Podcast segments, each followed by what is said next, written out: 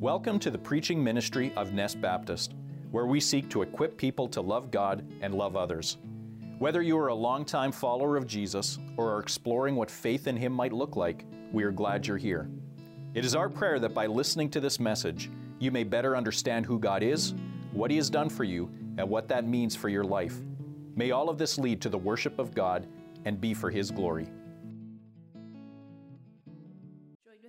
Reading from Matthew chapter 4, uh, starting at verses 17 to 22. From that time, Jesus began to preach, saying, Repent, for the kingdom of heaven is at hand. While walking by the Sea of Galilee, he saw two brothers, Simon, who was called Peter, and Andrew, his brother, casting a net into the sea, for they were fishermen. And he said to them, Follow me, and I will make you fishers of men.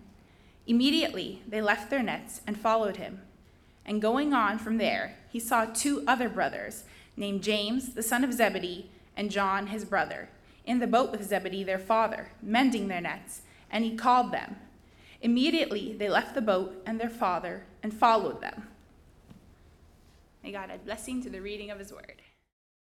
Well, thanks, JL. And uh, I'm also I'm very grateful, uh, you know, this morning for uh, all of the all of the work that I know so many of you have done over this last uh, short season, uh, as uh, we've been going through our, our Advent Christmas season. There was a lot of decorating that happened. A lot of people put in a lot of extra hours for that and uh, the cleanup. Now, all of a sudden, in one week, kind of everything's gone, and so very thankful for Terry and Lynette, all the work that they've done in getting everything up and then getting everything cleaned out. And, and uh, of course, our team that decorated this year as well. And, and over the last couple of weeks, we've also added like a whole bunch of extra inputs here on the stage and a whole new soundboard. So Bob has been working on that. I know Terry put the baseboards on in the basement, and there's been all kinds of things that have been happening over the last couple of weeks. So just very grateful for, um, for all of all of you who are volunteering uh, so well and uh, so faithfully. Uh, just really appreciate all the work that happens here. And, and you know, and, and, starting in this new year, if you're looking at getting involved in ministries, we've got a lot of ministries available. We got a ministry board out there that'll let you know all of the different ways that you can serve. We value everybody coming together and contributing towards the church family. And so if you're looking at and interested in being involved, uh, you can talk to Shelly Bergman or myself. We would love to be able to connect you with any of these ministries. But once again, just so grateful and, and thankful for all of the work that uh, has gone into this past season. And now, as we start off uh, sort of a new uh, sermon series and message series that we're about to go through, it's always an exciting time. Uh, just before the Advent season, we finished off taking a look at King Solomon, and we saw how his kingdom was really a foretaste, and we saw how uh, this kingdom uh, was really a foretaste of what was to come and the true king that was to come. And that led us into Advent and the coming of the Lord Jesus. Uh, we took a look at the detailed characteristics of that kingdom each week. And so now, as we're starting off a new year, we're going to go back to the New Testament, to the Gospels, and we're going to start a look this morning at the five discourses of Jesus in the book of Matthew. So, the discourses, when we speak of the five discourses of Matthew, there are five times when Matthew specifically sets apart a, a, series of verses or chapters to talk about and to focus in on the way in which Jesus talked to and instructed his disciples. Five times Matthew slows down and focuses on how Jesus taught his disciples and what it was that he taught them. And so we're going to take a look at that over this coming year. We will begin with the first discourse uh, otherwise known as the Sermon on the Mount, and that goes from Matthew chapter 5 to Matthew chapter 7. We'll do that for January and February, and then we're going to go back to the book of Kings after that, and we're going to pick up where we left off with Elijah, and then we will uh, head back to Matthew for the second discourse. So that's kind of how we're going to be doing things over the next number of months. Now, each of Jesus' discourses to his disciples uh, if we just throw that up on the screen or give me control of it, there we go. Uh, each of his discourses kind of has a specific focus. So, discourse number one, what we're starting with this week, or it's kind of an intro to that, is all about kingdom life for his disciples in chapters 5 to 7. Discourse number two is the mission of his disciples from chapter 10. Discourse three is the mysteries of his kingdom that are revealed in parables in chapter 13. Uh, discourse four is the characteristics of what the Messiah's community is to be like, chapter 18 to 20, and then discourse 5 is the delay, the return, and the judgment of the Messiah, the Olivet Discourse, uh, chapter 24 to 25.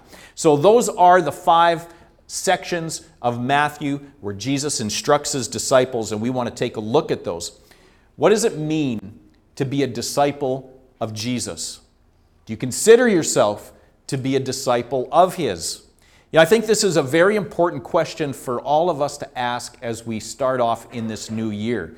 Are you living as a disciple of Jesus Christ? And these discourses of Jesus, they're going to help us with this, to, to think about that, uh, to be instructed in that, to be encouraged by it. And in this very important section, Jesus is going to give us some very clear marks or characteristics of what a disciple of his looks like. What kind of attributes are they to have?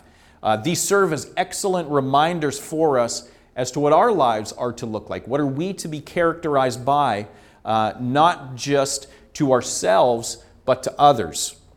So, will you live your life as a disciple this year?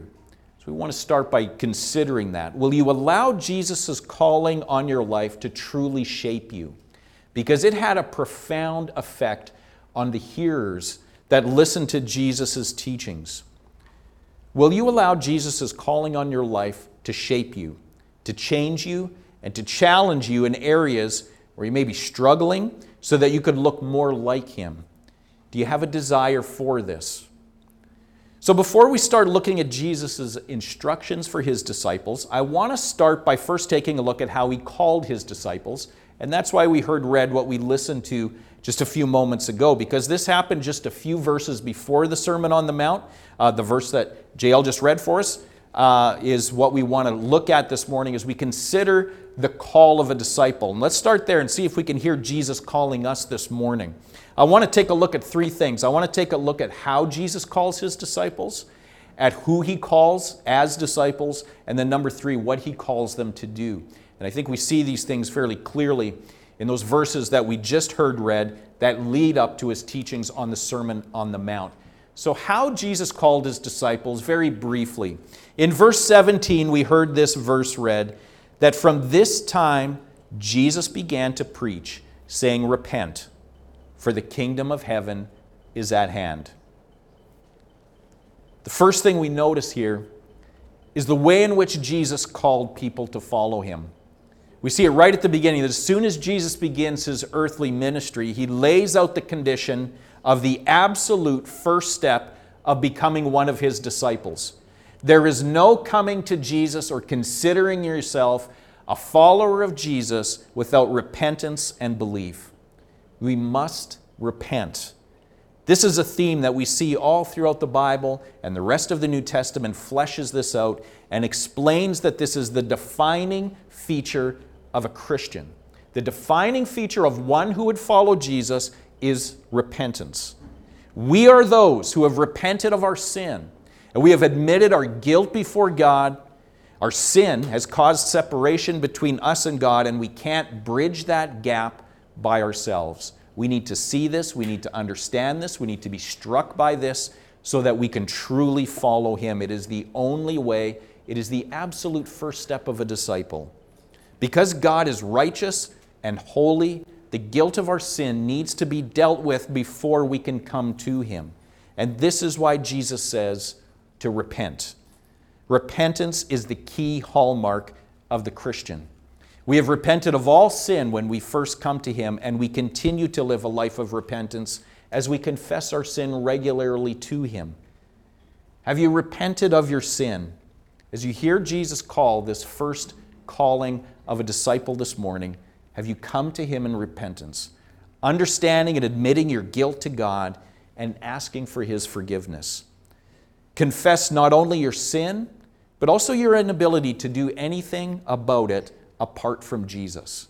This is what Jesus gives us the ability to deal with it, to bridge that gap between us and God, and this is how He calls His disciples. He always has, it always starts there when we turn to God's Word repentance. Who is He calling to repentance? Who is it that Jesus calls? And these are the following verses. Well, let me just read them to you once again, just so that we really have them clear in our mind, where it says, While walking by the Sea of Galilee, he saw two brothers, Simon, who's called Peter, and Andrew his brother, and they were casting a net into the sea, for they were fishermen. And he said to them, Follow me, and I will make you fishers of men. And immediately they left their nets and they followed him. And going on from there, he also saw two other brothers, James, the son of Zebedee, and John, his brother, in the boat with Zebedee, their father, mending their nets. And he called to them, and immediately they left their boat and their father, and they followed. Now, there's a number of fascinating things that are kind of going on here in this passage. And these first of these things is simply in the fact that Jesus wasn't sought out like other rabbinic rabbis were, other rabbinic teachers were. I mean, if you were a great rabbi and had this wide reputation of being great, known for your greatness of teaching, you know, people were lined up to sit under you. You didn't need to seek people out. People wanted to come and to sit under your teaching and to learn from you. But only a few of those were chosen. They didn't all get to be selected to sit under the teaching of a rabbi. But Jesus takes this custom and he totally flips it on his head. He turns it totally upside down. Because that's not how Jesus chose to work. Already he is showing that his kingdom, this kingdom that he is bringing, is not going to be an earthly kingdom bound by earthly rules. Jesus seems to be doing here something that is quite different. And what he's doing is he's kind of aligning himself more with the Old Testament prophets rather than the present day rabbis and teachers. Because if you'll remember back, and we're going to be taking a look at this in a couple of weeks, but when we look back to Elijah's ministry, and when he went out to call the prophet who would follow him, if you remember this story, God spoke to Elijah and he told him to anoint Elisha as the prophet who was going to follow after him. So Elijah goes out, he finds Elisha, and he's plowing in a field. And he throws his cloak over him in a symbolic action that Elisha immediately knew what that meant. And Elisha is so enthusiastic that all he asks of Elijah is that he be allowed to go home and to kiss his parents goodbye and then he sacrifices the oxen that he was plowing with up until that time had provided him with his employment. He leaves it behind and he goes and he follows. And that's very similar to what is going on here. Jesus is following more so in this tradition. Except instead of sacrificing their oxen, what we see here, they throw down their nets. They cast their nets down and they leave it all. Now, Jesus goes out and he finds those whom the Father has given him, and they immediately follow. To be sought out by Jesus. You know, what an amazing thing that Jesus would come to you, the greatest teacher, the greatest rabbi, the one who had all things in his hands, and he comes and he says, Come to me and follow me. To think that you didn't find him, but that he came and he found you. That's the kind of Savior that we have. That's the kind of discipleship that we enter into. Now, the other striking detail of this event is that these first disciples, obviously, we said they dropped everything to follow Jesus. You know, much like Elisha, these guys said, you know, see you, Dad, and they went off to be with Jesus. They were with their father. And I'm not sure how Zebedee felt about all of this, but as a father, you know, it'd be pretty tough to see your sons drop the family business, all that you had instructed them in, and then they're just in an instant, it's like they're gone. You know, there's actually a lot that's made of the disciples being like this ragtag group of fishermen. We may have heard about that or thought about them in this way and to kind of think like, really, like what did these guys have to lose? They were fishermen. You know, it really probably didn't take all that much for them to leave what they had and to go and to follow Jesus. But we're talking here about Galilean fishermen, and this was a well known profession in this part of the world. You know, I had the opportunity to get to know a true fisherman during my final year of college. So it was actually it was after we had been there together, after Tanya and I were married and we went back to school. And we met a guy there and we became friends with his name was Dave. And he was about 35 years old, and he had been fishing off the coast of BC his whole life with his dad on a fishing license that had been passed down to him from generation to generation to generation. Now, the way it works is that in order to be a commercial fisherman in the ocean, you have to have a license that allows you to fish in a very designated area. And now they don't just sell any number of licenses. In fact, if you don't have a license passed down through your family, you're never going to get one. They're not making more ocean, and so they have only a limited amount. You've got to have that passed down to you. Now, these licenses are worth hundreds of thousands of dollars, so you don't give them up easily. And this guy who we knew, Dave, he was continuing to fish in the summers to put he and his family through college, but he gave it all up upon graduation to follow the Lord into full time ministry. It's a little bit more, I think, of what we see happening here. So while these first disciples, I mean, they're not the richest of the rich, but they were no slouches either. I mean, these guys had family tradition. They had good, steady employment and opportunities for the future. It was their life, it was everything for them. But yet, when that call came from Jesus, there was no thought about it. Immediately, they just dropped everything. They followed Jesus. There was just so, something so captivating about who Jesus was, the way he came to them, what it did to their hearts, that there was no question. They just drop it all and they follow him. Not only did they leave their means of making a living and providing for themselves, but they left their family business. The businesses that Zebedee was counting on his sons to continue on, a job that he had groomed them for since they were old enough to walk, a way of life that he himself had been groomed from his father and from their father before. They weren't just leaving a job, they were leaving the hopes, the expectations of the entire family and culture they were leaving their life as they knew it. They were off on this brand new adventure that they knew nothing about. No one had walked in these footsteps before them. That is the cost of discipleship. This wasn't easy believism. It wasn't that they just didn't have any options, so they thought, well, there's, I don't have anything else going on. I'm just going to follow this guy. He seems like he knows what he's talking about. No, this was real life, real cost discipleship. Discipleship is always costly. Jesus doesn't just call part of you, He calls all of us into this lifelong service and relationship together with Him. It was costly, but it was worth everything to these guys. Now, another thing that I think it's interesting that we should note about Jesus' closest disciples is that they also weren't only men. There are women besides him as well something that would have been very highly countercultural. Now, obviously, the 12 were men, but not far from them were many women. The New Testament tells us about these women who also left everything to follow Jesus. They are also what we would call itinerant disciples, the very closest followers of Jesus. These women traveled with Jesus. They were healed by him physically and spiritually. Many of them financially funded his mission.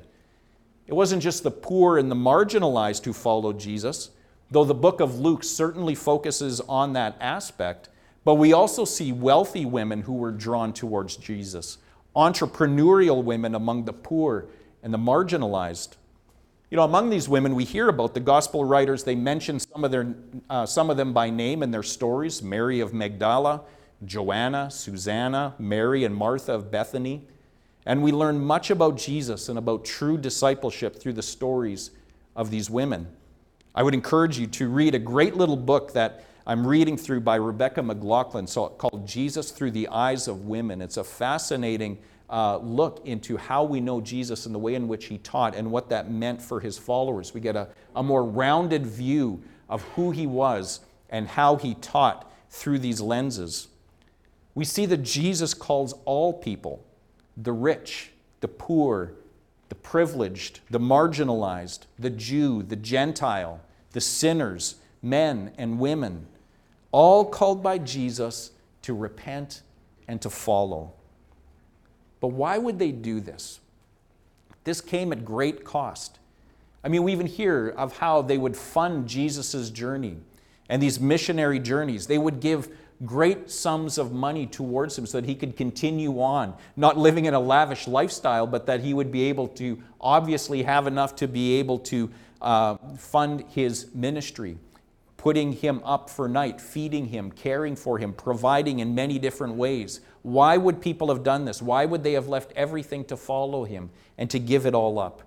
What did they understand in that instant that we struggle to understand our entire lives? The answer, I believe, is found in Matthew 13. It's a chapter that we will explore later in our discourse series. But in Matthew 13, it's full of parables about the kingdom of heaven. And in them, we find a very short parable that teaches us so much that gives us a better understanding of why the disciples did what they did. In Matthew 13 44, it says, The kingdom of heaven is like a treasure that is hidden in a field. When a man found it, he hid it again, and then in his joy, he went and sold all that he had, and he bought that field. Well, obviously, banking institutions hadn't been established. There was no credit union or bank to deposit your money into. So it was common in those days for someone to take their savings and to bury it in a field. And so here comes along this person, he finds this field that's for sale, and he finds this treasure that had been left behind in it. You know, I often wonder what it would have been like to have been a pirate sailing the seas in search of buried treasure sailing the seas. I think I was probably more uh, in, interested in the tall ships, maybe, but when I finally had an opportunity to go deep sea fishing on a rather large boat, I was seasick within the first hour. I knew then I was a true prairie boy and I would have to give up that notion of becoming a seafaring wanderer for lost treasure. That was actually a very difficult dream to give up. Because when you're young, these things are real options for you, right? but, but imagine this guy because we kind of have this idea, you know, it would be like amazing. What would it be like to find this treasure? This guy Jesus talking about, he goes out looking at an ordinary field to buy. And upon inspecting it, he finds buried treasure worth many times over what the field is worth and what he already owns. He goes and he sells everything that he has because compared to this treasure, everything else is worth nothing. I can get rid of absolutely everything. Nothing that I have do I need compared to this thing that I have found, so I'll get rid of absolutely all of it. He just instinctively does it. No questions asked, everything he can to procure it. You see, this is the picture that we have here of the disciples and what they understood. This was their level of devotion and the way in which their hearts were so oriented towards this man who they had just met. For Peter and Andrew, the first two that Jesus called, they had been following him already for about a year, but they hadn't left their careers and families to join him full time just yet. But now that Jesus gave them and their, their understanding of what it was that he was asking of them, it became clear. All that they had was worth so little compared to what Jesus had offered to them. The kingdom had become their treasure, and when something becomes our treasure, there is absolutely nothing else that compares. There is nothing that we wouldn't do in order to secure that treasure. Later on in the Sermon on the Mount, Jesus will tell us that where your treasure is, there your heart will be also. That is one of the foundational elements, characteristics of a disciple. That where your treasure is, there your heart will be also. And when your treasure is in Jesus, that's where your heart is. So this morning, the question to be asked is where is your treasure? What is it that you are willing to leave everything to pursue? That you give your full allegiance and heart towards? This is what the disciples saw when they saw Jesus. This is why they were willing to just cast everything else down. They just threw it down and they came to him because he had so captivated their heart. What captivates your heart? What are you pursuing beyond everything else this morning? What is it in your life that everything else pales in comparison to? What do you find yourself daydreaming about the most? What do you have the easiest time spending time and money on? These could be material things, they could be even things such as power, control, relationships. It could be so many different things. But this is where our treasure must be found, Jesus says, when He calls us. Like that treasure that was buried in that field, that we're willing to drop everything like those disciples did and to pursue. This is the cost of discipleship. And it's not a cost that's difficult. You'll notice that you don't find these people struggling with this decision. It's not like, ah, you know, like, I guess I should do this, but it's really hard. You know, you don't, you don't see that. It was done joyfully. It was like, of course I would do this. Jesus is so beautiful. His love is so all encompassing. What he is offering is so beautiful that it is nothing for me to leave everything else to come and to follow you.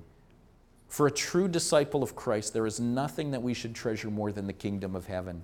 When that happens, we will be able to drop everything like the disciples did, like Elisha did, like these women did, and follow Jesus. Jesus calls each of us. What did he call to do finally? And in verse 19, I think it's pretty clear that he says to them, Follow me, and I will make you fishers of men. And it's just those simple, simple words that he says. He just simply says to them, Just follow me. He says, Come, follow me. What does that entail, though?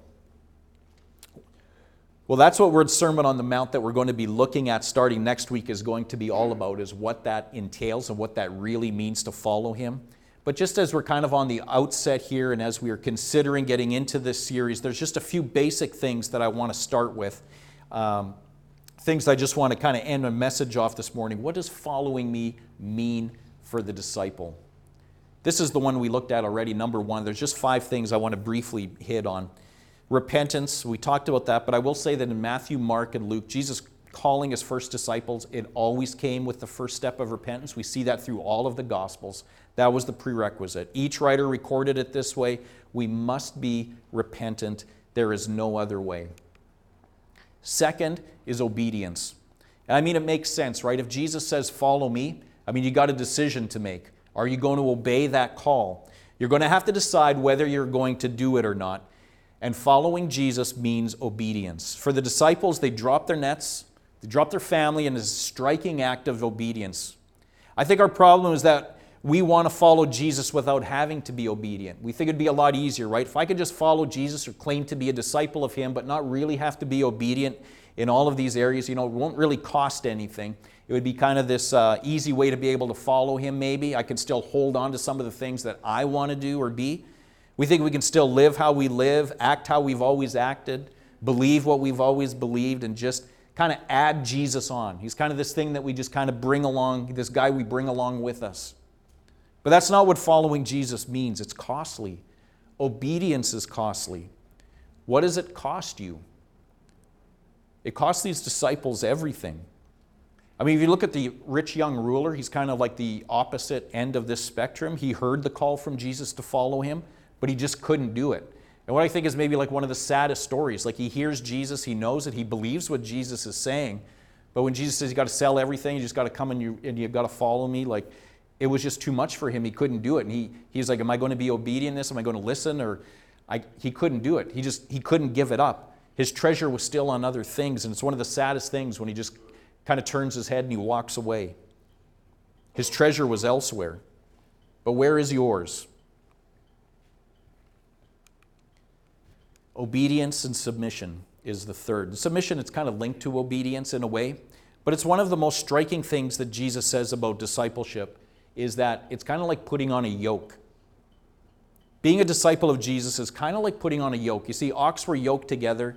They were being driven by a master in order to do work. That was the reason. And this is a picture of what discipleship under the lordship of Jesus is. You know, he says, he says, Come to me. Says, My yoke is easy, my burden is light. There is a yoke that's there, but it's a different kind of a yoke, and it's a picture of discipleship under the lordship of Jesus. We must submit to Jesus as Lord because He knows us, He loves us, and He knows what's best for us and what we need. And so we must submit to Him as disciples of His. So, obedience and submission. You see the cost of these things. They're not easy things to do, but in order to submit is what it means to be a disciple. A disciple is following Jesus also means to trust him when he says, Follow me. How could we follow someone that we didn't trust? You know, would you follow a leader that you didn't trust? You certainly wouldn't give your life to someone that you didn't trust.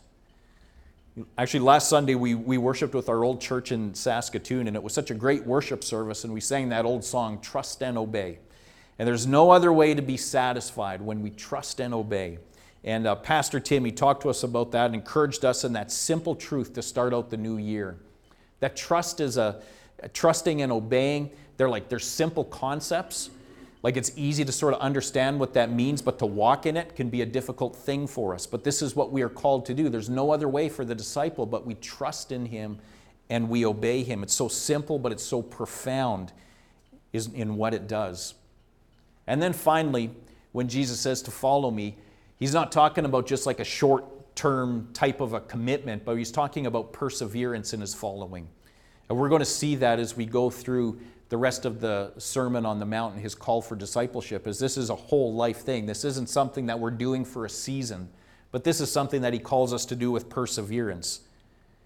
And that's needed because following Jesus is not an isolated act. It's not something we just come to him once and then that's enough. It's like set it and forget it. No, you, you don't follow him once and then you're done. It's a constant lifestyle. If it's a lifestyle of commitment that isn't done until the race is won, until that final barrier is crossed, until the crown is received and all of the rewards are laid gratefully at the feet of Jesus. We continue to follow him until that time. James Boice says that following Jesus is not only a door to be entered, but it's a path to be followed. Let's not reduce Christianity to just a door that we enter through, but also see it as a path that is to be followed. And a true disciple follows that path to the very end. To the very end. Until that reward is laid down gratefully at the feet of Jesus. David says in Psalm 119, he says that your word is a lamp to my feet and a light to my path. My heart is set on keeping your decrees to the very end. His heart is set on keeping God's degrees to the very end. That's it. A true disciple is the one who follows Jesus to the end of everything. And so, as we start off this new year, let's submit ourselves to Jesus as Lord of our lives by repenting of our sins, by walking in daily obedience to Him through the reading of His Word, by trusting in His promises and in His saving grace, and by preserving and persevering through all things to the very end. Let's pray. Father, we thank you this morning for this picture that you've given us of, of the call of your disciples, for those who you called, the way in which you have called them, and what you have called them to. And Father, as we start off this new year, we want to commit, like we do each day of our lives, to following you, to be able to trust in you, to obey you, and to be able to give all that we have to you. So, Lord, what is it that we are holding on to that is stopping us from fully coming? Lord, I pray that you would forgive us of those things that hinder us and that weigh us down, and that we would just have just a, an exalted vision of who you are. And that following you would not become a burden to us, that leaving things behind would not become a burden to us, but following you would be a joy. And so I, I just pray, God, that in the start of this year that there would be a joy in following you, a joy that would just characterize all of our lives uh, here together, that we would see you clearly, the message of the gospel, what you have called us to, as being the most rewarding, fulfilling thing that we can give ourselves to. So thank you for the picture of this that you have given uh, to us through your word. And I pray that as we go through this series, we would come to understand it and to love it more and more, day by day to the very end, we pray. In Christ's name, amen. Well, thanks for listening in to the preaching ministry of Nest Baptist, where we seek to equip people to love God and love others. If you would like more information about what we do and why we do it, please check out our website at nestbaptist.com, where you will find links to all of our ministries, weekly updates, contact information for our staff, and a button to donate. Your donations go to making resources like this possible and helps us in many other ways in reaching our surrounding community with the good news of Jesus Christ. So thanks for listening. We hope to see you soon.